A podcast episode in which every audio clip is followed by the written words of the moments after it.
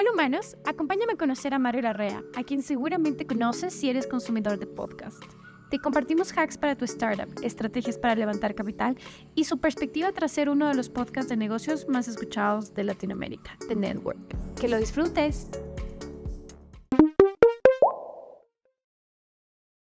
Hola humanos, ¿qué tal? Bienvenidos a un nuevo capítulo de Juego de Humanos, su podcast ya global, en el que hablamos con founders de startups y todo ese ecosistema em, y la gente que está en el arte. Creemos profundamente que a través del arte podemos concientizar a construir un mundo más humano, sostenible y colaborativo. Y a través de las empresas que son fundamentales en este juego, poder cambiar esta realidad. Y la tecnología lo hace exponencial. Y hoy con esta hermosa vista de Miami, un capítulo que se tenía que hacer y se está haciendo realidad para toda la gente, founders de startups en Latam, que siguen estos dos hermosos canales. Hoy tenemos a uno de los humanos detrás de The Network. Para mí es un placer presentar a un gran ser de luz que en el juego de humanos es llamado Mario Larrea. Bienvenido a Juego de Humanos, Mario. Señor, tengo que saludarte con la mano aquí nuevamente porque la verdad es que como te decía, soy fan de lo que vienen haciendo. Me encanta verlos recorrer, a ti especialmente con Juego de Humanos Latinoamérica. Y para mí es un honor estar del otro lado de, del otro lado del rol que se juega normalmente en The Network. Y nada, bienvenido a, bienvenido a, a la firma, bienvenido a este setup. Y déjame decirte que estoy sorprendido de qué tan rápido has armado este estudio de grabación acá.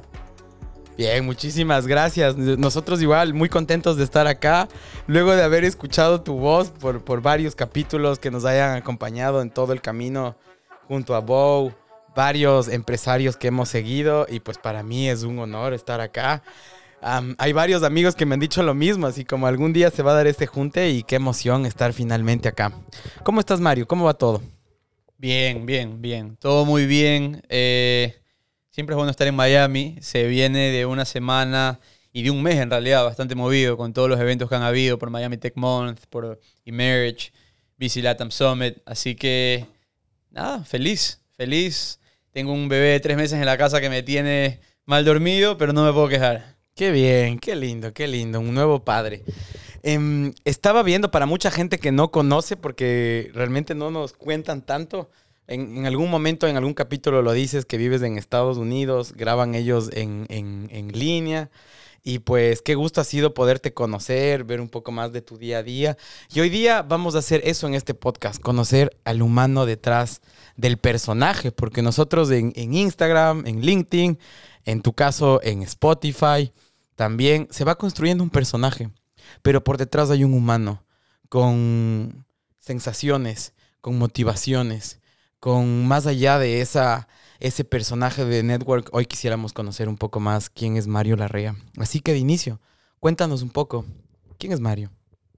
Tremenda pregunta. A mí me gusta iniciar así eh, las conversaciones en The Network. Hasta ahora vamos 149 y siempre la hago, nunca me la he hecho yo mismo, pero nada, Mario Larrea, apasionado por la comunicación, por el mundo de las startups y el VC, eh, ecuatoriano viviendo en Estados Unidos hace 10 años, pero con una cercanía tremenda con Ecuador y Latinoamérica. Y padre, esposo y en el día a día abogado enfocado en representar startups y fondos de venture capital. De ahí, para añadirle algo más, barcelonista, guayaco y, y ahora disfrutando de la ciudad de Miami. Luego de esta hermosa temporada por Estados Unidos, qué increíble es ver a alguien de tu país. Como tú dices, cuando salió ese guayaco, solo fue como lo sentí tan cercano y de vuelta a casa. Bueno, quisiera comenzar por el inicio de tu vida. Cuando regresas a tu niñez, ¿qué colores, qué sabores, qué texturas se te vienen a la mente? Dos. Eh, por un lado, por un lado, la sierra. Yo cuando era pequeño eh, con mi familia de parte de papá de Guaranda, eh, de la provincia de Bolívar. Pasábamos mucho tiempo por allá cuando era bastante pequeño. Eh, tengo familia allá, entonces se me viene ahí ese, olor a eucalipto, las idas a la sierra. Y por el otro lado, la playa. Como buen Guayaco, que tenemos la playa tan cerca, bastante parte de mi tiempo se la pasó en Tres Salinas, Olón, disfrutando de, de toda este, esta temporada ecuatoriana, digamos, de, la playa. Eso, una niñez feliz. Tengo tres hermanos, bueno, dos hermanos mayores y una hermana menor. eh, muy cercanos todos, o sea, una niñez 10 puntos, la verdad, no me puedo quejar. Así que nada más, nada más que buenos recuerdos, te puedo decir. Qué lindo. Así que bueno, quédense en este capítulo para todas las startups que están en su proceso de levantamiento de capital, de internacionalización, que están levantando en, este juego con, con VCs, quieren entrar a un nuevo mercado, quieren constituir su empresa acá. Este capítulo es para ustedes y también conocer un poco más del podcast, de The Network, cómo han sido sus aciertos, sus errores, cómo ha sido ese detrás de cámaras. Eso es todo lo, un poco de lo que vamos a ahondar entre muchas sorpresas más conociendo a Mario. Así que bienvenidos a Juego de Humanos, que lo disfruten.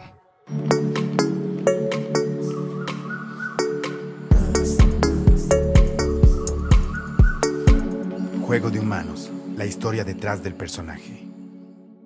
Así que bueno, gracias por estar acá. No se olviden de suscribirse, de dejarnos sus comentarios, que, que más quisieran saber acerca de los humanos que vamos, vamos conociendo y descubriendo, y acerca de Mario y de, de Network. Y pues bueno, cuéntame un poco más acerca de cómo fue ese paso. Estuviste por Ecuador, de ahí estudiaste, estudiaste tu, tu carrera ya de Derecho. No, no, eh, estuve en Ecuador. hasta- bueno, te, lo resumo. Me gradué en Ecuador del colegio.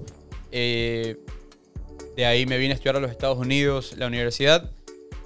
Y trabajé en Estados Unidos luego de graduarme en la Universidad de Ciencias Políticas.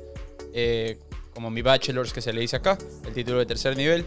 Y de ahí, después de unos años, eh, hice mi carrera de Derecho acá también en Estados Unidos. Entonces, sí, desde entonces estoy, estoy por acá. Obviamente yendo bastante a, a Ecuador, tengo mi familia allá y, y mis amigos y bueno, de Network, que es básicamente un negocio que empezó en Ecuador, entonces eh, muy conectado, pero, pero toda mi carrera profesional la he hecho básicamente acá. Interesante. Y bueno, ahora que mencionaste de Network, cuéntanos cómo nació, cómo fue la historia de este, este sueño y este podcast. The Network es, eh, me imagino como para ti también, Juego Humanos, eh, un- una perfecta excusa para conocer gente interesante, una pasión. Porque, o sea, yo a ti te veo feliz que llegas acá con la maleta. Tienen que verlo a- el detrás de cámaras de Alexis, que viene con una maleta gigante de 50 libras. arma un setup en 5 minutos y a grabar. Y te veo por todos los países. Eh, asimismo, para muchos creadores de contenido independiente, el crear contenido no es de cuántas personas te están escuchando, sino lo que tú sacas de cada entrevista que tienes con tus invitados. Y para mí eso es de Network. Pero para empezar, de Network es como cumplir ese sueño frustrado que yo tuve de pequeño. Toda mi vida yo crecí entre que quiero ser periodista y quiero ser abogado. No había más. Me vine a estudiar a Estados Unidos eh, ciencias políticas. Porque yo decía que voy a ser abogado en Estados Unidos, no me siento como que en el mismo feel de sa- a- argumentar temas así en inglés. Entonces yo voy a estudiar ciencias políticas a ver qué pasa. Cuando yo regresé a Ecuador, los primeros años que estudiaba acá en Estados Unidos y regresé a Ecuador unos 3, 4 meses por las vacaciones, eh, la, la primera vez no hice nada y me volvía loco en mi casa. Imagínate estar tres meses sin hacer nada siendo un man de 19 años, con de energía. Eh, entonces, ya las otras veces que regresaba, comencé a hacer pasantías en canales de televisión en Ecuador, para ver si es que por ahí iba la cosa. Entonces estuve en Teleamazonas y estuve en Cable Deportes. Y también por ahí apoyando en radio, de vez en cuando. Eh, en los dos canales, Cable Deportes es un canal netamente enfocado en deportes, que en este punto ya no sé si existe Cable Deportes, creo que no. Antes era conocido como CD7, del grupo de TC Televisión. Eh, y en Teleamazonas, gracias a un gran amigo Hugo, Hugo Quintana, que sigue en Teleamazonas, eh, estuve en el área de deportes también, como pasante, llevando cables, yendo a coberturas. Me acuerdo que salíamos a las 7 de la mañana, yo tenía que estar en, en el canal a las 6 y 20 y nos íbamos a cubrir entrenamientos, íbamos a ver jugado- eh, partidos, viajábamos a diferentes ciudades a cubrir el campeonato ecuatoriano. Fascinado. Eh, pero al mismo tiempo una de mis pasiones más grandes también era la política. Entonces estaba como que estaba metido, quería comunicar. Para no hacerte el cuento más largo, en mi mente de persona más joven, inmadura, yo decía, sí, buenísimo todo esto, pero no hay plata en el periodismo. No, no, quiero, no quiero morirme de hambre. Quiero hacer algo que me... Viéndolo para atrás es como que quería algo seguro, digamos. La típica, ¿no? Carrera de médico, carrera de abogado, que estudias y por lo general vas a tener un trabajo que inicialmente te pague bien y va subiendo. Pero qué equivocado que estuve. Ahora los que más dinero generan son los creadores de contenido independiente muchas veces. Entonces, The Network nace como esa mezcla de todas las pasiones que he tenido para yo expresarla por medio de la comunicación. Por ahí va, más o menos. Ok, interesante. y sabes que me ha pasado un camino similar. Cuéntame, cuéntame. En, en mi caso yo quería, y bueno, voy a entrar porque es como somos colegas en, en- Obvio, en obvio. este mundo 100%, podcaster. yo estoy Y ahí estar charlando un poco. Me decían que sea abogado. Fue como la cosa que siempre me decían, estudia, estudia, estudia, estudia derecho. Y yo no era como, no sé, sentía que de ley para ser un buen abogado, defender a alguien bueno, tenías que ser corrupto y eso no iba conmigo y ya, lo deseché. Eh, tenía varias cosas y al final dije como administración de empresas, porque lo que quiero es tener un negocio. Me doy cuenta que a veces me apasionaba, me fui de vacaciones y tuve un contacto increíble con el chimborazo y, oye, quiero hacer algo acá sostenible, que traiga gente y esto y esto y esto. Después en la Amazonía lo mismo. Después voy a estudiar gastronomía, pero el restaurante debe tener concepto. Pero después de esto es como, al final, mi padre, quería estudiar marketing. Mi padre me dijo, visualízalo que si estudias marketing es como una carretera de cuatro carriles. Pero si estudias administración de empresas, es una carretera de 20 carriles, en donde puedes ir por marketing, por finanzas, por derecho, por talento humano. O sea, es como, me hizo sentido, estudié. Y lo mismo, fue como periodismo, siempre estuve ahí, pero dije, ok, quiero estar del otro lado. Que a mí me hagan las entrevistas. Y mira acá, después La- la la, vida- te lleva. El mismo pensamiento tuve. El ego, El mismo ese ego de- pensamiento tuve. O sea, y era, es demasiado, demasiado superficial pensarlo así, pero bueno, no, no tengo ningún reparo en decir que en mis 19, 20 años estaba convencido que cuando estaba agarrándole el, el micrófono y poniéndoselo a D'Alessandro o a Ronaldinho cuando iban a jugar con Emelec por Copa Libertadores, cuando jugaban los dos en equipos brasileños, increíble, era el hombre más feliz del mundo, pero después decía, sí, ¿sabes qué? Pero prefiero yo que ser el que está del otro lado del micrófono. Y mira, aquí estás Sí, el día de hoy. Pero, pero de ahí, en mi día a día, estoy como entrevistador y lo disfruto mucho más de las veces que me han hecho entrevistas, porque eh, lo que siempre te dicen es, cada que tú hables no vas a aprender nada nuevo, pero cada que tú escuchas a alguien hablar, vas a aprender todo de esa persona. Entonces, en The Network, imagínate, vamos a cumplir 150 episodios esta semana. Son 150 personas de las cuales he aprendido. Entonces, nada, es... De, ahí sale The Network, pero no puedo dejar de hablar de Eduardo Molestina cuando hablo de Network, mi co-host, uno de mis mejores amigos. Eh, eh, con Eduardo era básicamente la idea de... eh, O sea, con Eduardo, cero comunicación, una persona financiera, nunca quiso ser periodista, digamos, como yo, pero él sí tenía ese esa chispa de quiero conocer de personas interesantes. No sabíamos qué significaba personas interesantes para nosotros en ese momento. Era subjetivo y cambiaba semana a semana. Lo que sí sabíamos, porque esto empezó en pandemia, era que estábamos hartos de escuchar todo, eh, todo sobre la pandemia, 24/7.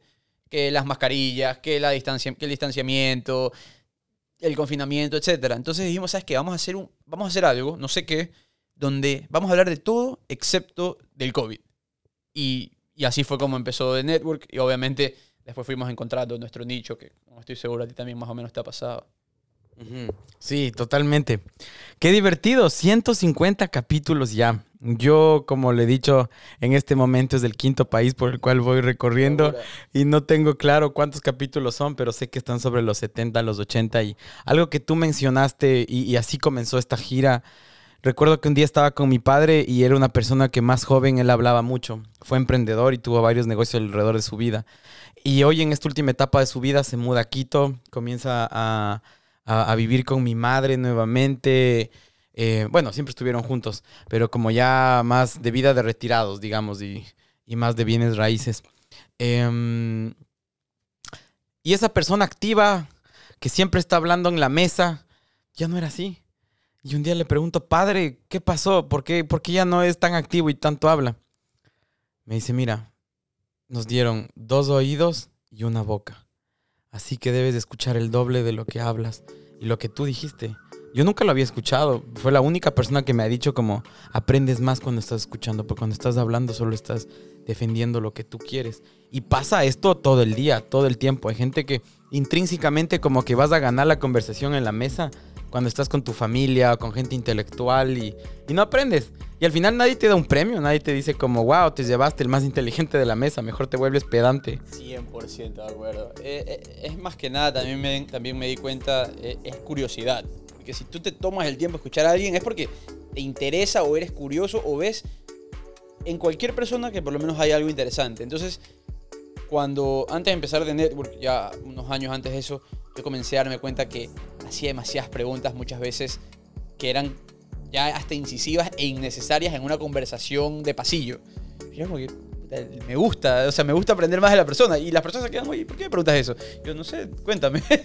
Eh, como que vamos a llevar la conversación más allá. Y, y bueno, con Eduardo la verdad es que hicimos una gran dupla de entrevistadores y, de ahí ha seguido de Network, igual que tú, camino al andar. Así que bueno, estamos ahí festejando esos 150 capítulos que sean muchísimos más. Estoy muy contento. Qué bien que, que seamos de los pocos, porque en Latinoamérica hay pocas, pocos podcasts o pocos comunicadores hablando del mundo de tecnología, de startups, y, y- y qué bien que los dos nazcamos de Ecuador. Y yo nunca les vi como competencia ni nada. Yo los escuchaba hasta antes de comenzar, me parece. Y siempre los vi como una referencia, como una amistad. Y el, el- mundo es gigante. Y si los dos estamos echando para adelante, que para mí el objetivo es que tengan acceso a estas conversaciones más personas que no las tienen. Que para mí cuando comencé mi startup, mis dos primeros años fueron yo en la cochera de mi casa con mis co-founders y matándonos ahí. Y Como todo centennial que piensa que todo en Google es más rápido y no tengo tiempo ni dinero para salir afuera. Pero cuando sales de afuera, abres los ojos y te das cuenta que detrás de las empresas hay personas y que esas personas tienen miedos, tienen errores, tienen éxitos, tienen historia por detrás y eso es muy rico y que muchísima gente no tiene acceso a ese tipo de networking y que más, mayor que todo es las barreras mentales que nosotros mismos nos ponemos. Así que un placer ver que estén cumpliendo ya estos 150 capítulos. Una, cosa que, que, que, que de lo que estabas en, digamos, trabajando, trabajando, trabajando y sales y te das cuenta de, de que las personas que están detrás del otro lado de una compañía son personas igual que tú, con diferentes sentimientos, pensamientos, ideas. Lo mismo me decía Ronald Hernández de Pardux el otro día que estábamos acá en Miami la semana pasada por los eventos. Eh, también estuve con él en Colombia, en, en el Offline Week de Pigma, esta aceleradora. Y él me decía, yo no quiero ser ese founder que solo está encerrado en su casa y por Zoom. eh, no, tienes que salir, conocer gente. Si vas a levantar plata, tienes que conocer a los VCs, no solo ir a picharle por Zoom. Ya es, eso te lleva hasta cierto punto, pero en realidad vas a sacarle mucho más provecho a algo sentado conversando con alguien o, o tomando un trago, digamos. Que por lo menos yo nunca fui fan del eh, trabajo remoto y trabajo por Zoom, porque te juro que a mí me, me- me cansaba. O sea, llegaba a un punto en el que ya no podía más. Entonces entiendo muy bien de dónde vienes con lo que dices, entiendo muy bien lo que me decía Ronald en ese momento. Hay que salir, estar donde las papas queman, incomodarte un poco, porque no, todo, no siempre es fácil conocer gente nueva. Entonces, totalmente, totalmente de acuerdo. Sí, definitivamente. Así que ahora eh, quiero que hagamos un zoom out, disfrutemos del atardecer de Miami en este día y después de estos 150 capítulos, han pasado cuánto, poco más de dos años. Sí, sí, sí. Uno cada lunes. Hace ¿Cómo? 150 lunes. Hace 150 lunes, qué locura. ¿Cómo, ¿Cómo te sientes cuando lo ves en retrospectiva? ¿Te arrepientes de algo? ¿Me arrepiento de algo? No, la verdad es que pff, créeme que ha sido la experiencia más enriquecedora de mi vida. Es como un, es un MBA eh, que nos hemos armado, un MBA personal que nos hemos armado Eduardo y yo, donde podemos escoger la malla, como se dice, ¿no? las clases que queremos tomar. Y tenemos un equipo súper chévere, porque no solo es Eduardo, sino que mi socio Eduardo Viteri, mi socio José Luis Estrada, porque en The Network, eh, si bien el podcast es como empieza todo, eh, también tenemos otras aristas que después podemos ir eh, hablando.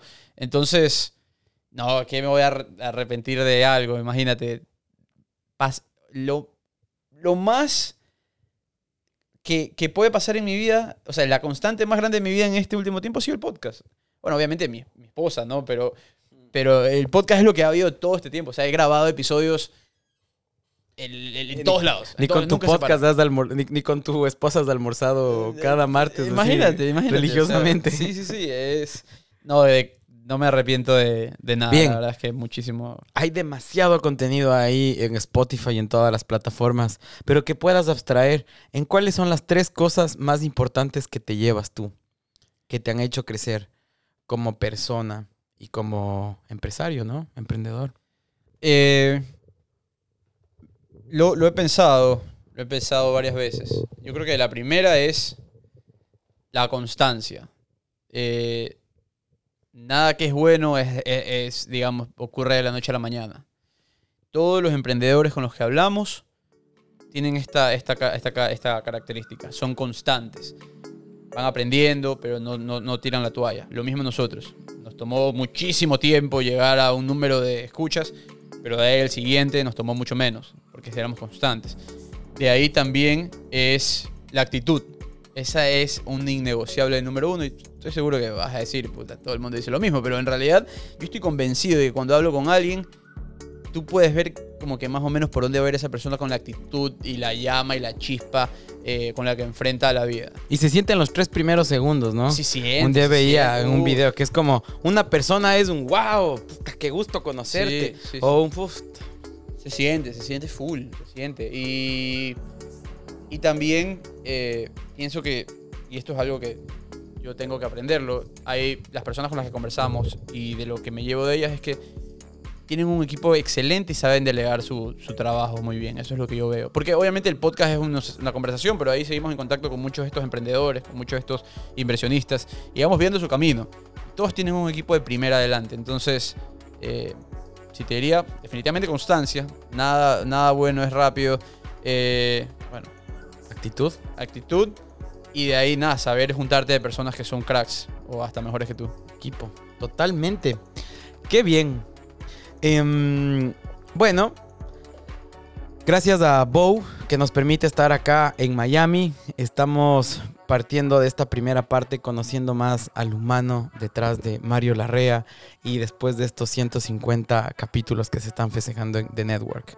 Vayan a verse una botana, estiren un poco y volvemos después de estos comerciales. Tu logística, simple y a tiempo. A través de nuestra plataforma, contrata y gestiona tus envíos a todo el país. Tu felicidad es la nuestra. Tus éxitos son los nuestros. Así construimos un mejor país. Tus envíos y entregas a otro nivel. Ágil, rápido y seguro. Tú nos importas. Buscamos la mejor opción para tus envíos con seguridad y precio justo. Expande tus límites y llega con tus productos a todo el país. Vive una experiencia diferente. Vive la experiencia Bow. La logística del futuro hoy. Bow te conecta. Envíos con propósito. Y bueno, volvemos acá. Un nuevo capítulo, festejando los 150 capítulos de The Network. Para mí, para mí es un honor gigante. Siento como la vida es maravillosa, ¿sabes? Qué lindo. Solo estar conectado en el presente en este momento, viendo el atardecer. Verte a ti es porque escuché tu voz por mucho tiempo y eso creo que es la magia también de que sea solo en audio, ¿sabes? Eso me dice full gente, en realidad. Eh, pero, o sea, sí tenemos video, pero en redes. Como que no, no subimos mucho a YouTube los videos completos. Eh, pero no, o sea, me parece, me parece especial que en 150, la semana que cumplimos 150, estemos grabando esto. Sí, qué lindo, qué lindo. Feliz cumpleaños de todo el equipo que está por detrás.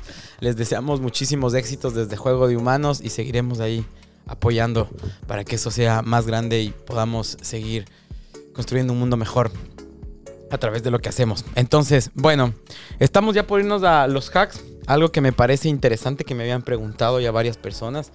Em, en tu día a día, cuéntame qué, qué es lo que haces que te permita relajarte, que te permita hacer tierra. Es normal que los humanos nos estresemos, es normal que los humanos tengamos como esta sobrecarga o un burnout después de el estilo de vida que llevamos, lleno de tantas pantallas, tantos mensajes, tantas cosas que te ahogan y te pueden hacer sentir mejor, peor. ¿Qué es lo que hace Mario Larrea cuando está a punto de explotar o está explotando su cabeza ya no está pensando para poder procesar mejor las cosas? Eh, lo que me ha servido ahora, y ha ido cambiando durante el tiempo, pero ahora es ir al gimnasio todas las mañanas. Eh, hacer ejercicio todas las mañanas me ha servido increíblemente. O sea, yo siento en mi nivel de energía cuando no voy al gimnasio unos 3, 4 días seguidos a el, el boost en, en energía que tengo cada mañana que voy al gimnasio. Entonces, por ejemplo, voy de 7 a 8 y de ahí el resto es, no se me va la energía en todo el día hasta que ya me voy a dormir porque ya tengo que dormir. En cambio, cuando, digamos, duermo hasta un poquito más y no voy al gimnasio eh, por varios días, te sientes súper, súper mal. Yo por lo menos me siento súper, súper mal. Eso me ha servido bastante. Eh, definitivamente siento un cambio ahí fuerte. Muy bien. Un buen, un buen hack ahí. ¿Qué te Tú, por divierte? ejemplo, cuéntame, disculpa, que, cuéntame tú qué, qué- qué- cuál es el hack ese para... Bueno, en mi caso son varios. Eh, tengo. Visualizo la vida como un juego y tengo distintos roles en el que vivo. Como CEO de Bow Company, como host de Juego de Humanos, como manager de, de. Entonces, entre esas tres cosas, cuando ya me, me estresa una, para mí la música y el arte es un desfogue bien grande. Como ir a un concierto, me meto al pogo, estoy saltando, estoy gritando, estoy cantando me voy a un DJ set, estoy bailando yo solo, me voy a algo de salsa. Uy, como tienes que ir... La música me mueve. Mira, ahorita que están aquí ustedes dos, y todavía tienen algunos días, tienen que ir a Dantes Hi-Fi en Winwood. Y no es una propaganda. A mí también me encanta todo lo que acabas de decir. Y eh, con mi esposa eh, últimamente hemos estado yendo a este, a este bar de vinilos. Es, de, de- es un bar, de, es un listening bar se llama, donde el DJ toca con vinilos en vivo y tocan, por ejemplo, mezclan salsa a veces. El otro día fuimos a una Fania Nights, Fania All Stars Night, increíble. O a veces mezclan jazz, a veces mezclan, ¿sabes? Música de los 80, electrónica, de locos. Deberían ir, es un lugar chiquitito en Wingwood donde la gente va, eh, escucha la música y se pone, se pone bueno. Eso también me gusta hacer cuando estoy como que súper cabezón, como que, ¿sabes que Vamos un viernes por la noche a algún barcito, relajémonos con Total. mi esposa, con algunos amigos. Eh, ahora menos porque tenemos un, como te digo, un bebé recién nacido. El otro día me escribías el viernes y yo, puta, me encantaría acompañarte donde vayas a perderte un trago, pero imposible. Eh, sí, así que eso. Sí, es eso o, o igual la naturaleza. Hace poco, casi poco más de dos años, me enamoré de la Amazonía ecuatoriana y cada dos, tres meses voy, me meto al río, nado o llorar. A veces yo lloro y son como esas tres cosas que hago para que Interesante. hacer tierra. Interesante. Otra cosa que me ha servido, eh, y esto es desde siempre en realidad, to- to- casi toda mi vida, bueno, desde que obviamente hacía sentido, eh, he tenido moto. Y salir a andar en moto, eso me... No piensas en nada. Eso, eso es una terapia gigante. Y acá, acá en Miami he vuelto con eso. Tengo una, una Vespa y con eso me voy a andar por la playa y eso me relaja. ¿Por por qué te digo desde que, desde que podía tener moto? Porque un fun fact es que yo cuando tenía como 12 años, 12 u 11, me gané una moto en créditos económicos. en un sorteo me gané una moto. Y mi- me llamó el vendedor y me dijo, oye, te ganaste una moto, ¿que la quieres? Mi papá pensaba que era un scam, que era mentira. Y él la quería devolver o quería decirle, no me des la moto, mi hijo se va a matar, dame una laptop. No, señor, tiene que venir y tomarse la foto porque va a salir en el universo como el ganador de la moto.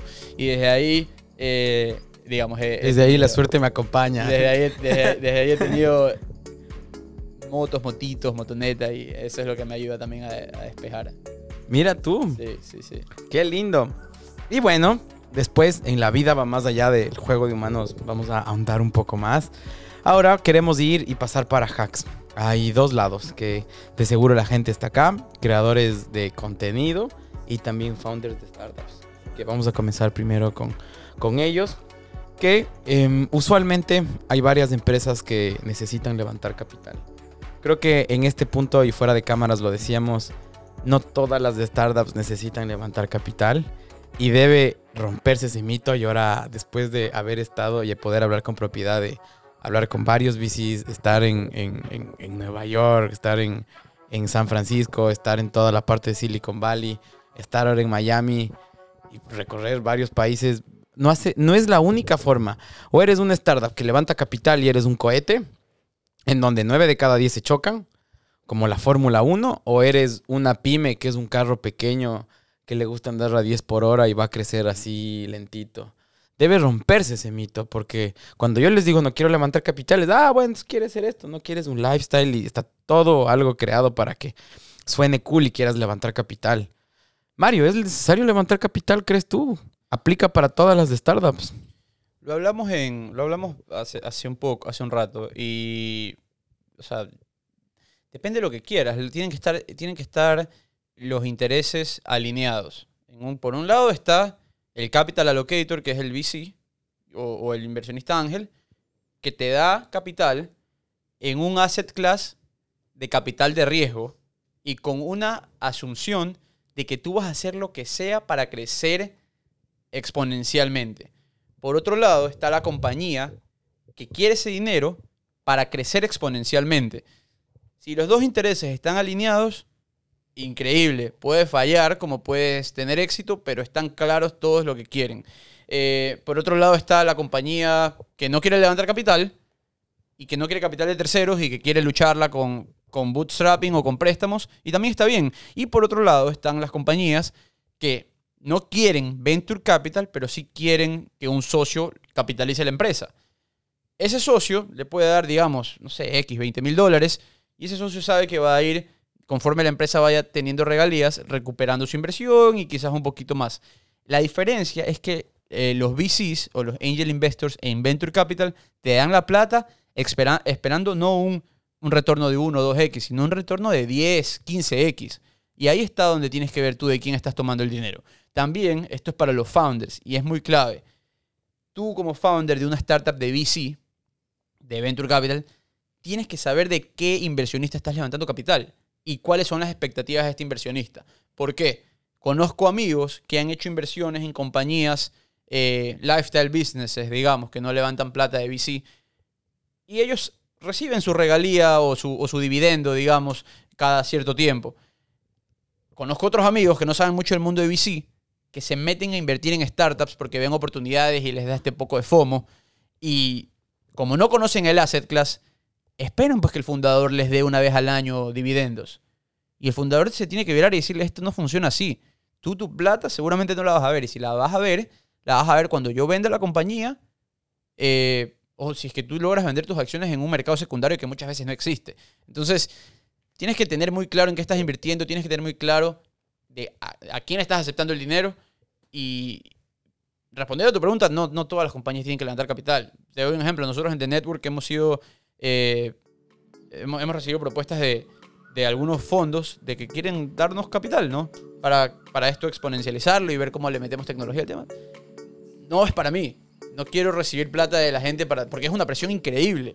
Y no estoy en ese punto ahorita de que, ¿sabes? Mi negocio eh, ya no sea algo que disfruto hacer y que de lo cual nosotros como socios tengamos nuestra propia, nuestra, nuestra propia voluntad en lo que hacemos con él. Entonces, no, no todos los negocios tienen que levantar capital. Eh, y hay una cosa más que, que te añado ahí. Nosotros acá en, en, en la firma donde, donde trabajo, en PG el año pasado representamos alrededor de 100 emprendedores latinoamericanos que levantaron rondas de entre 25 mil dólares a 600 millones de dólares. En total, 1.500 1.500 millones de dólares. 100.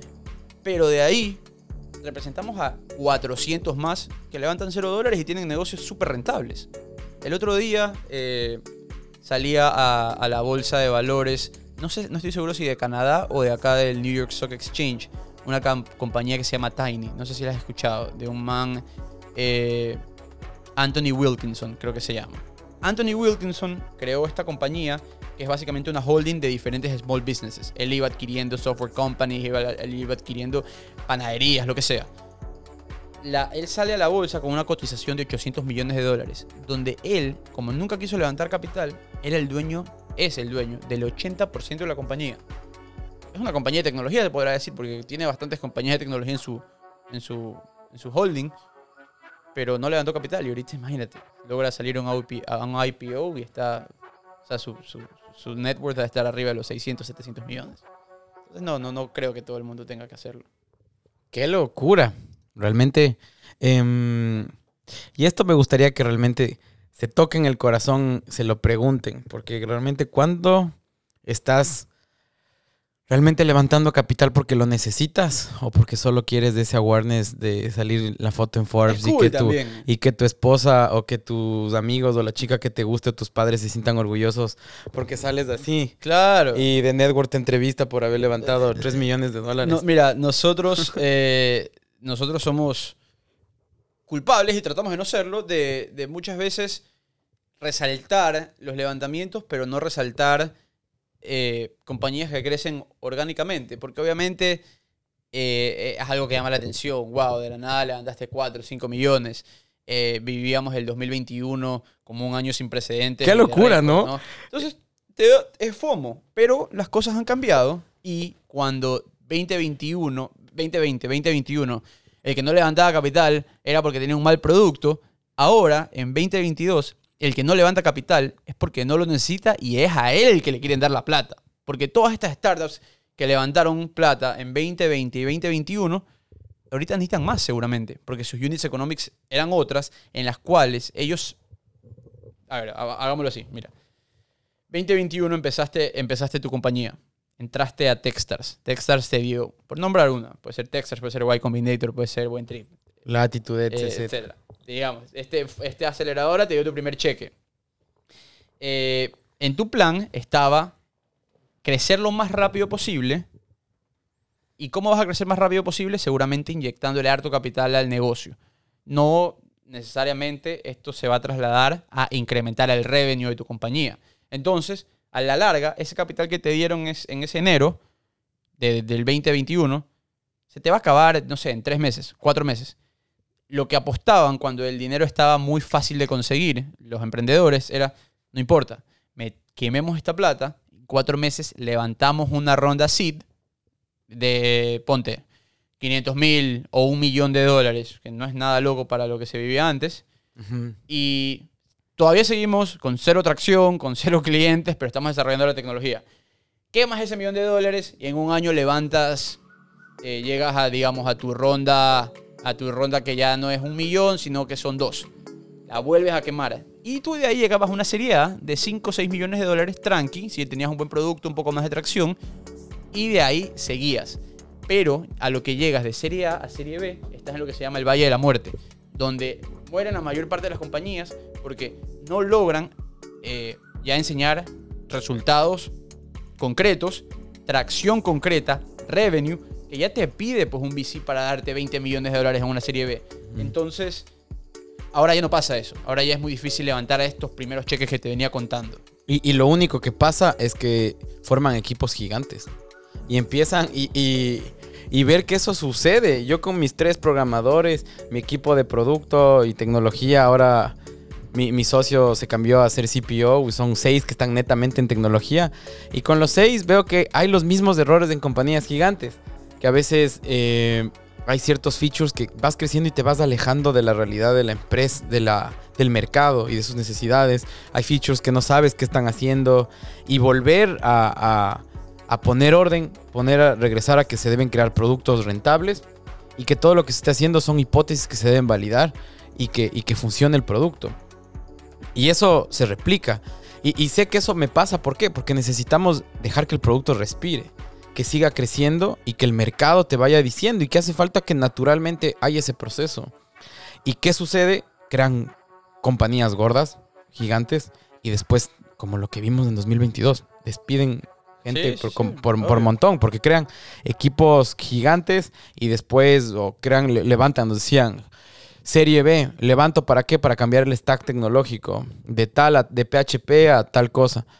Pero eso agrega valor al cliente. Y era necesario hacer eso. Pero no, solo te dejas llevar por esta mente de tener una tecnología trendy cool y, y te metes por ahí. Ahora, también hay que darle eh, gran crédito a, a este asset class y es que si tú sabes levantar plata de inversionistas eh, que te suman, no solo te van a dar plata, te van a dar know-how, te van a dar red de contactos, te van a dar, digamos, know-how para distribución de tu producto, te van a dar también potenciales eh, conexiones para exits. Entonces, ahí está la diferencia. No solo es levantar plata por levantar plata, sino muchas veces levantar smart money, como se le dice. Al principio, eh, las startups tratan de levantar plata de, ángeles, que le dicen el, red de ángeles que tienen en las primeras series. Cheques pequeños, pero esos ángeles de ahí te van a dar muchísimo más que solo plata. Te van a dar, digamos, su, tiempo, su advice. Eh, por lo general son gente crack en la industria donde tú estás operando. Y eso, eso sí es algo que una empresa que no está en este juego seguramente tiene que ir a pagarle a un consultor o a un advisor y por ahí es la diferencia. Eh, depende. Sí, total, total, totalmente. Hay varios caminos. Solo realmente toques en el corazón y preguntes si realmente necesitan. Yo recuerdo que pasamos por Impacto y Google for Startups, nuestra primera aceleradora. Y lo recordaba porque acabamos de entrar a, Endeavor Scale Up con, con Bow y siendo bootstrapping. Llegamos a facturar nuestro primer millón a nuestro tercer año sin necesidad de dinero de alguien de afuera. Y, y, y el mejor consejo que me pudo dar Justin fue como, bueno, en otras palabras, por el final, man, eres un bro de 25 años que en ese tiempo eh, viene de una universidad de Ecuador, no has tenido un éxito, no tienes una experiencia trabajando en una empresa grande, ¿por qué te van a dar plata? Mejor enfócate en llevar este producto de 0 a 1 y demostrar que lo puedes hacer. Fue el mejor consejo que me han dado. Ese momento me desenamoré de, de, levantar capital. Todo esto era en el inicio del 2021, mientras todo el mundo estaba levantando como loco. Y me metí a crear un producto. Bueno, pivoteamos, lanzamos, agarró tracción. Y aquí estamos tratando de internacionalizarnos sin necesidad de levantar capital. Porque al final estuve acá y vi, ok, es un momento de invierno la gente que está, conocí muchísimos founders que están ya en Serie A, Serie B, y les cuesta un montón. Algunos por lo que tú dijiste construyen castillos en el aire con productos que sin un mercado y un problema real y fuerte, consistente en el mercado. Y por otro lado también sucede eh, que hay empresas, pero que en este momento, miren, nos decía alguien, del capital se va solo el 6-7% a Latinoamérica. Y de eso se va menos de un tercio a mujeres. Entonces estoy como yo en ese pequeño espacio, entonces le veo como nadar en contra del aire. Versus en mi caso, en e-commerce, vengo a Miami y encuentro que el e-commerce tiene una ventana comerciales. ¿Qué hago? Voy al invierno y camino en contra, que no va a ser para siempre, que de seguro todo el tema de tasas de interés y el próximo año, 2024, veamos qué sucede, pero que en este año me hace más sentido. Digo, ok, puedo esforzar y con eso les dejo pueden esforzar, ¿qué hace más sentido en este momento? Pueden esforzarse esos mismos tres a nueve meses en conseguir clientes y mejorar su producto o estar levantando capital, porque levantar capital también es a tiempo completo. Totalmente. Y después tengo varios amigos que mes tres, mes cuatro empieza a dañarse su salud mental. Su compañía está están sin operarla, empiezan a haber problemas, incertidumbres en el equipo. Entonces, de levantar capital es un arma de doble filo y solo estamos viendo los que están ahí felices con todo. Que también les, quiero mucho y les admiro y les deseo lo mejor. Tampoco soy un hate de ellos. Simplemente empecemos a abrir el espectro y entender que no existe carro chatarra de los años 90, pyme tradicional y Fórmula 1. También hay Fórmula 2 hasta las 6. Y podemos ir jugando, tranquilos, avanzando y creciendo. Con eso los dejo y vamos al siguiente tema. Para los que sí levantan capital, cuéntanos, em, ven que en su negocio hace sentido levantar capital. Em, que por lo general es cuando es una empresa de software 100% y necesita volumen y una tecnología amplia para poder llegar a, cumplir sus, sus metas y tener flujo de caja, porque las empresas quiebran por flujo. Cuando no hay plata y cómo tienes pagar, chao. Mientras haya flujo, puedes seguir caminando y explorando cosas. Cuando esto sucede, hay una primera atracción. Em, de seguro nos están escuchando estos founders que lograron firmar su primer cheque, que quieren internacionalizarse. ¿Qué les puedes recomendar? que has visto, ya hablaste de un buen hack, como el que hay que moverse, tratar de hacer esa inversión, de salir y estar ahí donde las papas queman. ¿Qué otras cosas puedas ah, recomendarnos a través de los errores que has visto? Porque como tú lo has dicho, has representado a muchísimas empresas. ¿Cuáles han sido los, tres errores más comunes que tú has visto que se repiten en founders de startups? Al levantar eh, capital. Sí. Yo te diría que uno que vemos bastante con compañías latinoamericanas es ceder equity o participación en la compañía muy temprano. Me refiero a que estás empezando tu compañía en Latinoamérica, tienes un poquito de tracción y por ahí tu tío, amigo, te quiere dar 25 mil dólares por el 20% de la compañía, 30% de la compañía. En ese punto, cuando eres una compañía muy temprana, primero que no sabes cuánto vale la compañía, eh, segundo, es medio difícil eh, llegar a una valorización. Y tercero, vas a dañar el cap pues si vendes una, una, participación tan grande por tan poco dinero tan temprano.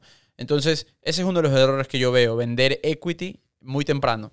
Eso no significa que no puedas levantar capital temprano. Lo que tienes que hacer es hacerlo por medio de instrumentos que valgan la pena, como safes o notas convertibles, donde tú estás acordando con la persona de que vas a darle equity de aquí en un futuro cuando ya la compañía tenga una valorización concreta. Obviamente con un descuento y con, y con beneficios por haber apostado en ti temprano. Eh, ese es uno de ellos. El otro es, eh, yo te diría, crear una estructura que no es buena para ti, en el sentido de que muchas veces los emprendedores te van a online, crean una C Corp porque le quieren meter el cheque en la C Corp, digamos, en Delaware, en una corporación, el inversionista que tengan. Y estos emprendedores no son estadounidenses, su producto no está en Estados Unidos y sus inversionistas seguro tampoco están en Estados Unidos. Al ellos crear una C Corp, están básicamente dejando en la mesa el 30% de un posible éxito cuando vendan la compañía. ¿A quién se lo dejan? A, Uncle Sam, al IRS aunque nunca hayas estado operando en los Estados Unidos, si tú vendes una C Corp, vas a tener que pagar alrededor del 30% en impuestos. Entonces, si vendes tu compañía por un millón de dólares, 30% de eso se lo queda acá en Estados Unidos y tú nunca hiciste nada acá en Estados Unidos.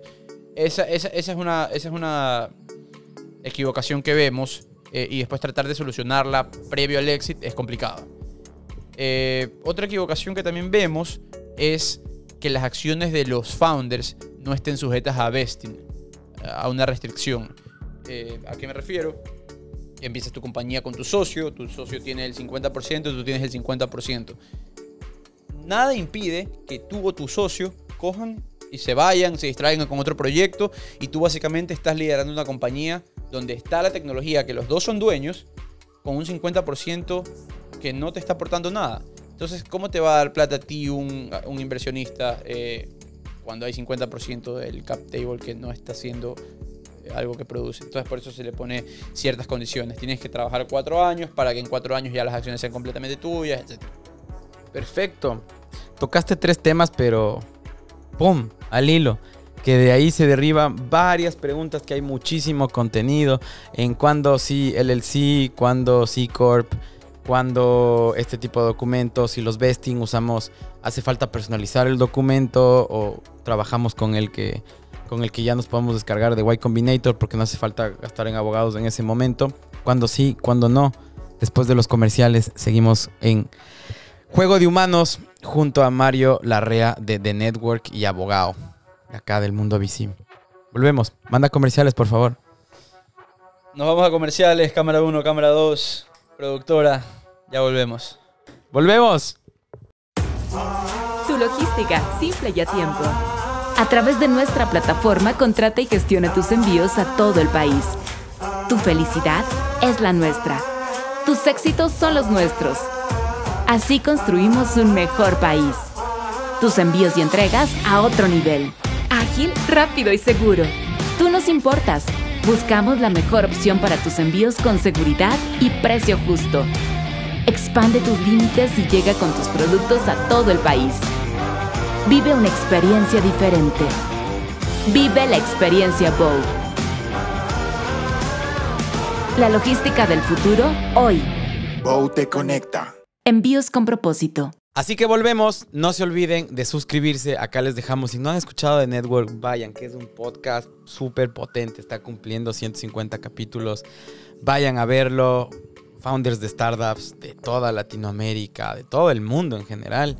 Con dos grandes hosts, igual de Ecuador. Ahí les dejamos. Sigan la comunidad. Síganos a nosotros. Y pues aquí estamos a las órdenes por y para ustedes. Así que bueno, como lo, ustedes lo ven, aparte de todo lo que hemos conversado, este ser humano es un ser humano multifacético que como ya lo han dicho, más de 1.500 millones de dólares asesorando a más de 100 empresas, startups y más de 400 fuera de esto. Así que hay mucho know-how que hoy lo ponen a su disposición. Em, primero, ¿me recuerdas el nombre del estudio y cómo los, cómo los buscan? Sí, el estudio se llama PAG o PAG Lo, PAG. Eh, es un estudio que ya tiene... Somos un estudio boutique, 28 abogados entre Miami, New York, Sao Paulo, eh, enfocado netamente en, en VC. O sea, nuestro nuestro nuestro eslogan es We do fewer things better. Ahí está. Ahí nosotros no es que estamos, te vamos a ofrecer todo, todos los servicios legales, te vamos a ofrecer servicios de Venture Capital. Entonces representamos a, a muchas startups de la región, ah, y obviamente nuestro enfoque es Latinoamérica. Muchas startups de la región y la mayoría eh, de fondos importantes en Latinoamérica. Ok, hoy vamos a dar varias pautas y después si alguien quiere conversar un poco más o está en un punto que necesita algo más especializado y le hace sentido todo lo que dices, ¿cómo te buscan? Encantado, me pueden escribir, eh, mi email es mario arroba y, y si no, bueno, aquí tienen mi LinkedIn, también me pueden escribir por LinkedIn y feliz de, feliz de conversar. Perfecto, buenísimo. Entonces, em, como ya lo dijimos antes de irnos a cortes, nos encantaría poder saber un poco más acerca de estos documentos. Primero, em, en cuanto a la estructura de la compañía. Si en este momento tú estás, mm, C Corp es cuando quieres operar en, Estados Unidos también y la LLC cuando quieres operar fuera de Estados Unidos, pero quieres levantar capital. Amplíanos un poco más de eso y por qué el siempre es Delaware. Siempre es Delaware porque Delaware se ha posicionado como un- una jurisdicción friendly a, a los negocios. Eh, acá en los Estados Unidos las leyes es por bastante precedente de lo que ha pasado en casos de la corte en el pasado. Entonces, dependiendo de lo que pasó en un caso, tú sabes ya más o menos por dónde va a, a seguir el, el- el juez su dictamen. Eh, entonces, ya Delaware tiene mucho, muchísimo historial de ser un business friendly state. Y una cosa- es el estándar, digamos. ¿Es, ¿Es verdad que están más enfocados desde defender al VC que al founder? ¿O en general los negocios, dices tú, y que son flexibles a que entienden el mundo de startups? No, ni siquiera el mundo de los startups, el mundo de los negocios en general. O sea, no, no es que es porque eres una startup te vas a Delaware, sino. Porque eres una compañía que está haciendo negocios eh, en todos lados. ¿Y es verdad que está más del equilibrio del inversionista o ese es un mito? No, no, no lo veo así. No lo veo así. Es, yo creo que es bastante, es bastante justo lo que se ve allá y tienes bastante seguridad de lo que puede pasar o no. También te ayuda que es, eh, digamos, acá en Florida tú puedes ver quiénes son los miembros de una compañía si te metes online. Lo mismo como en las super sillas de Ecuador. En Delaware eso no se ve. Entonces en Delaware es más privado el tema. Eso también ayuda. Eh, de ahí el tema de, la, de las entidades y para, para ahorrarles bastantes dolores de cabeza, si quieren la solución buena, bonita y barata, armen una LLC. Y vamos a poner el ejemplo. Eres un founder que está operando en Latinoamérica, tienes tu compañía en Latinoamérica, digamos en Ecuador, con la que estás operando. Pero tienes que tener una holding, ya sea en los Estados Unidos o en Islas Caimán, para que te den tu plata, ¿no? Tus cheques de VC. Eh, la forma más rápida de obtener estos cheques cuando todavía no estás seguro de qué mismo vas a hacer en cuanto a estructura final es una LLC. Solución buena, bonita y barata. Armar una LLC la armas en dos días. Con eso puedes abrir tu cuenta de banco en Stripe Atlas o, perdón, en, en Stripe. Disculpa, en Stripe Atlas puedes crear la LLC. De ahí puedes abrir tu cuenta de banco en Mercury, puedes abrir tu cuenta de banco en Brex o en alguna de estas soluciones tecnológicas muy rápido sin tener que estar acá en los Estados Unidos. Eh, y de ahí vas levantando plata por medio de safes, notas convertibles. Ya cuando te toque vender equity o acciones, va a llegar un VC y te va a decir, eh, bueno, tienes que tomar la decisión, pues. O, o la, o la LLC la conviertes en una C Corp o le pones una compañía de Caimán encima. Y desde la, y desde la de Caimán vas a vender tú las acciones. Eh, ese sería otro paso a tomar. Ok, excelente, interesante. ¿Por qué y cuándo hacerlo con un abogado versus ir directo a estos SAS que te hacen las cosas rápidos? Mira, nosotros como abogados hacemos dinero, obviamente, representando a fundadores, pero cuando representando a fundadores de- de- desde el inicio, ¿no? Cuando todavía no tienen acá su holding. Pero cuando hacemos más dinero es cuando el fundador lo hace solo y regresa acá con un Frankenstein de entidad. Y hay que arreglar bastante. Cuando ya están desesperados porque un VC les dijo te voy a dar un cheque, pero no entiendo tu entidad. Entonces, eh,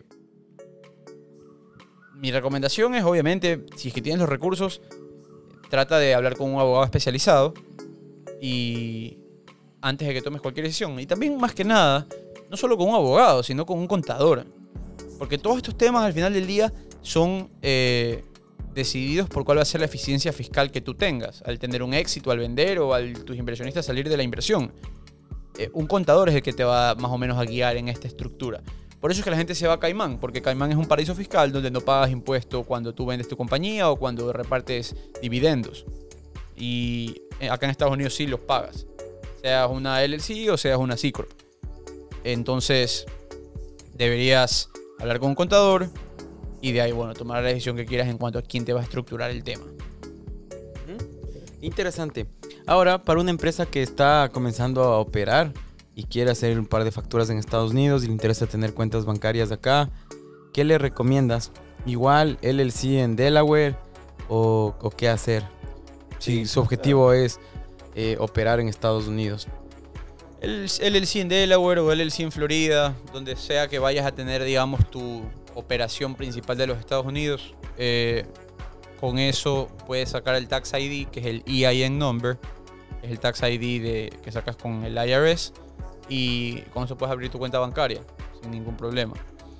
Así que, eh, por ese lado, eso es lo que... Pues ahí más tendrías que ver los impuestos que pagas en cada lado y, y, tener la compañía en un estado te hace que haya más apertura. Como por ejemplo, en este caso, hace más sentido crear en Delaware para inversionistas. Pero si no estoy levantando en este momento y veo que en Florida hay más apertura a Latinoamérica, ¿gano un paso viniendo a Florida y constituyéndola acá? O mejor dejémosla nomás en Delaware. No es algo que igual me van a apoyar sin importar que esté la compañía constituida fuera de Florida. si es que constituyes en Delaware, pero tú quieres como que comenzar a mover mercado en Florida, contratar empleados, eh, vender, te- contratar, digamos, una oficina, un warehouse, una bodega, hacer cualquier tipo de actividad comercial en algún estado, aunque estés registrado en Delaware, igual vas a tener que registrar la entidad como una entidad extranjera haciendo negocios en la Florida.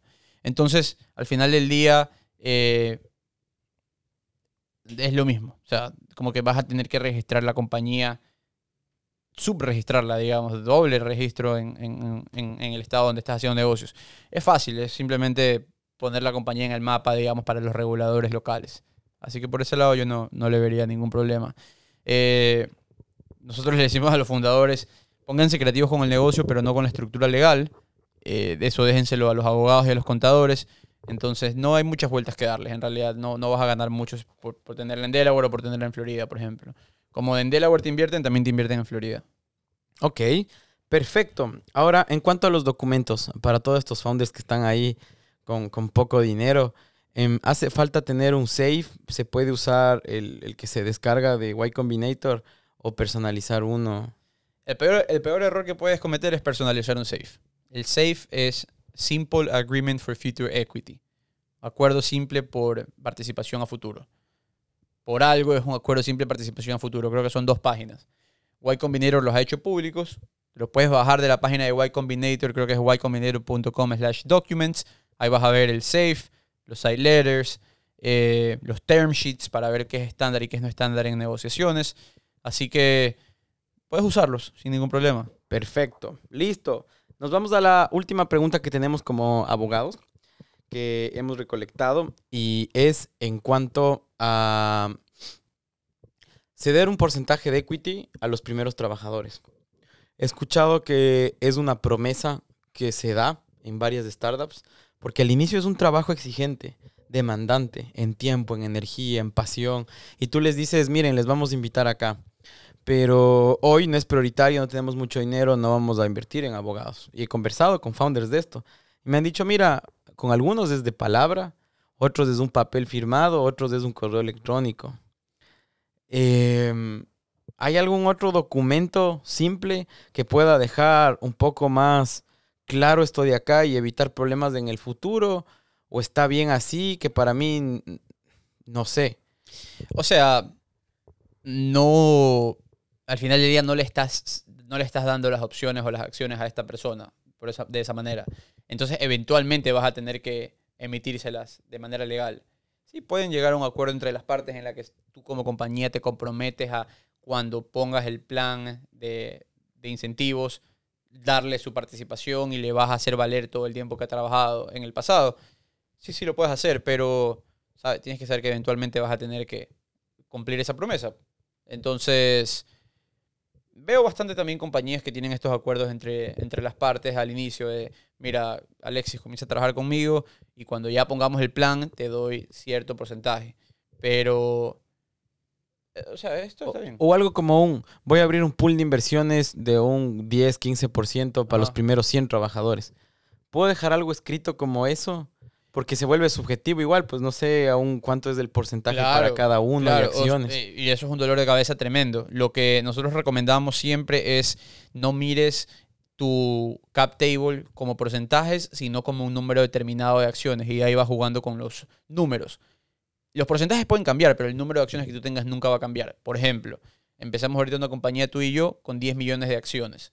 Sabemos que queremos dejar un 10% para empleados. Entonces tú y yo tenemos eh, 4 y 4. 4 millones, 4 millones. Ahí van. No, bueno, 4 millones 500, 4 millones 500. Ahí va, eh, 9. ahí va 9. Y de ahí dejas un millón para eh, empleados que vengan luego. Entonces, de esa manera, tú y, tú y yo igual somos, tenemos el 50% cada uno, porque ese millón que dejas aparte no está emitido todavía. Entonces no existe, está separado. Eh, de esa forma tú puedes ir jugando exactamente viendo de ese millón cuánto le das a este, cuánto le das de acá. Y hay, guidelines super estándares de la industria, digamos, de cuánto se le da a una persona en una early stage company. Por ejemplo, estábamos viendo ahora hace poco un estudio que decían que las compañías por lo general eh, dejan entre el 10 al 15% separado para empleados y conforme va subiendo eh, de ronda de inversión, tienes que ir incrementando el pool o disminuyendo dependiendo de cuántos empleados quieras contratar. Pero para responder a tu pregunta, eh, eso tienes que dejarlo todo bien documentado. Si no, se te hace, si no, se te hace un dolor de cabeza cuando te vengan a hacer un due diligence. Y, y bueno, si es que no tienes nada estructurado antes del due diligence, antes de que te den el cheque te van a hacerlo estructurar. Así que tarde o temprano vas a tener que gastar en, en ese proceso. Ok, buenísimo. Les recomendamos eso, que creo que esos primeros colaboradores pueden motivarlos un montón, haciéndolos parte también de, de todo este pastel que se está creando, que es de este tamaño, pero que mañana puede ser mucho más grande. Esa ha sido la parte de hacks en el juego de humanos con el abogado detrás de Mario también. Y ahora nos vamos a ir a la tercera, a la tercera sección, en donde vamos a conocer ya más. Y nos vamos a volar un poco la cabeza, tanto con el podcast y con la vida personal de este personaje ya icónico de Ecuador y de Latinoamérica. Volvemos. Esto es Juego de Humanos desde Miami. Tu logística, simple y a tiempo.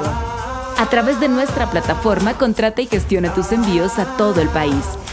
Tu felicidad es la nuestra. Tus éxitos son los nuestros. Así construimos un mejor país. Tus envíos y entregas a otro nivel. Ágil, rápido y seguro. Tú nos importas. Buscamos la mejor opción para tus envíos con seguridad y precio justo. Expande tus límites y llega con tus productos a todo el país. Vive una experiencia diferente. Vive la experiencia Bow. La logística del futuro hoy. Bow te conecta. Envíos con propósito. Así que muchísimas gracias humanos por estar acá, por haber llegado hasta este momento en donde nos gusta filosofar un poco, hacer un zoom out, olvidarnos que somos humanos. Y bueno, les presento, seguramente ya lo vieron por ahí en algunos capítulos, por este recorrido de Latinoamérica. Han visto que he ido añadiendo ciertas cositas. Tenemos la llamita que estaba en Perú. Eh, coincidencialmente estuve en un Airbnb, había un unicornio, le puse un unicornio. Y así han ido varios, varios personajes y cuando le vi, le dije al fin, tengo un compañero. Así que con ustedes, permítanme presentarles a Vitaly, que está en, en- en el set. Para los que están en Spotify, pueden irse a YouTube, pongan el minuto y vayan a verlo. Cómo es, un robotcito que nos va a acompañar. Ojalá, espero que, que- que los aeropuertos y, y- y mi memoria no hagan que lo olvide por ahí y nos sí, siga siendo un compañero por el mundo. Así que bueno, estamos llegando a esta parte final. ¿Cómo has estado, Mario? ¿Qué tal has pasado en Juego de Humanos? Bien, déjame decirte que se siente diferente estar del otro lado, pero es como en The Network, que lo tratamos de hacer conversación, así que fluye. Fluye, la verdad es que me, me he, sentido, me he sentido bien. Bien. Qué chévere. Me alegra mucho de escucharlo. Em, para la gente que está entrando en este mundo podcaster, tú has hecho esta pregunta a varias personas más y de seguro alguno de esos libros o podcasts los has leído. Tres podcasts o libros que nos puedas recomendar para la audiencia que está entrando en este mundo de creación de contenido y del mundo de startups. Libro del- para el mundo de startups, si quieres entender el tema del Venture Capital, te recomiendo Venture Deals de Brad Feld, si no me equivoco. Eh, puede ser que no sea él. Sé. Pero googleenle y vean. Venture Deals. Venture Deals es un buen, es un buen libro, te, te enseña los, los basics eh, y más de los basics de, de cómo funciona el mundo del Venture Capital eh, y también de cómo entender la terminología más que nada, porque muchas veces esta terminología es, es bastante legal y entonces te, te puede, te puede sorprender, pero este libro es bueno, es un buen, buen comienzo. En cuanto a podcasts, yo soy mucho más de podcasts que de libros en realidad me compré un, un estaba este un Kindle y todo y nunca lo uso. Pero en cuanto a podcasts, soy fanático de Uy, tengo algunos en realidad. Bueno, Robbie Fry, eh, Fry tiene un podcast excelente que se llama The Fry Show sobre emprendimiento latinoamericano. Pero para cambiar las cosas, eh, hay, estoy tratando, ah, ya sé, eh, se me iba el nombre. El de Jason Calacanis y de All In Podcast, con Jason Calacanis, que es este VC súper importante. Está David Sachs, que es un eh, VC también gigante a nivel mundial. Está, eh, está este, este señor que fue uno de los early, early, early executives en Facebook, Chamat, Chamat, Chamat Pila, Palajatilla, creo que es el apellido.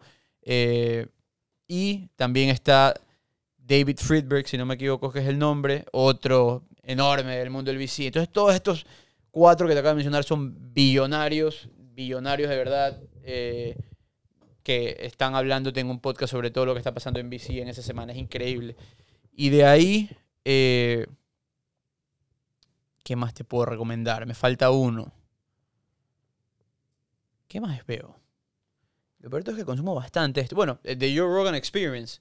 Va a sonar bastante repetido, pero a mí me gusta mucho lo, lo que hace Joe Rogan. Lo escucho bastante a él. Me Ok. encanta. Súper. Interesante todo lo que nos has comentado. ¿Te arrepientes de algo en, en toda tu vida? No, no, no, no. ¿Eres feliz? Sí, como nunca. O sea, no es que, no es que nunca he sido feliz, pero más que nunca. ¿Qué es felicidad para ti? Paz. Estoy tranquilo. O sea, domingo en mi casa con mi hijo, mi esposa y mi perro. Tranqui, no pasa nada. No necesitas nada más. ¿Eres exitoso? Una pregunta complicada. Eh, es que depende cómo lo... dep- dep- depende qué, qué sea éxito para ti. Esa es la siguiente pregunta. Depende de qué sea éxito para ti. Para mí va cambiando mucho eso, porque. eh, o sea, yo soy de los que me frustro cuando pienso que no estoy haciendo lo suficiente. Te juro que es como que tengo mil proyectos y, y es como que siempre quiero hacer algo más, algo más, algo más, algo más. Al principio era, eh, quiero, quiero que el podcast sea monetizado y tener sponsors y, y poder trabajar con un gran equipo The Network y que crezca. ya, ya está todo eso. Tenemos grandes marcas que nos apoyan, tenemos un equipo excelente. De ahí quiero ser un abogado en VC, representar a las startups más grandes y a los fondos más importantes de Latinoamérica. Ya, pero de ahí siempre hay algo más. Entonces, al final del día es como que eso es subjetivo. eh, o sea, exitoso en cuanto a... Está, es- tengo una familia espectacular, soy feliz en ese sentido, me encanta donde estoy en este momento. Eh, sí, me consideraría exitoso en ese lado. Por ese lado, sí. Perfecto. ¿Qué le dirías a tu yo de los 20 años? ¿Qué le diría a mi yo de, a mi yo de mis 20 años? Uy. Está buena. ¿ah? Eh, todo va a funcionar. Siempre lo hace. Y quizás también decirle que sí a más cosas, ¿no? Porque ahí es cuando tú ves qué más sucede sí a esta entrevista, sí a este viaje, sí a esto de acá. Y, va- y vas eh, viendo nuevas oportunidades. ¿Cuál es tu miedo más grande? Ser un man bien aburrido. Imagínate, sea, un huevo sin sal. Un pana así que te digan este man es como el día lunes, largo y aburrido. Tienes que meterle a la vida con diferentes temas. O sea, eh, hay gente que es abogada y ser abogado es su personalidad, es su vida, su profesión. Es abogado. Esta persona es conocida como el abogado.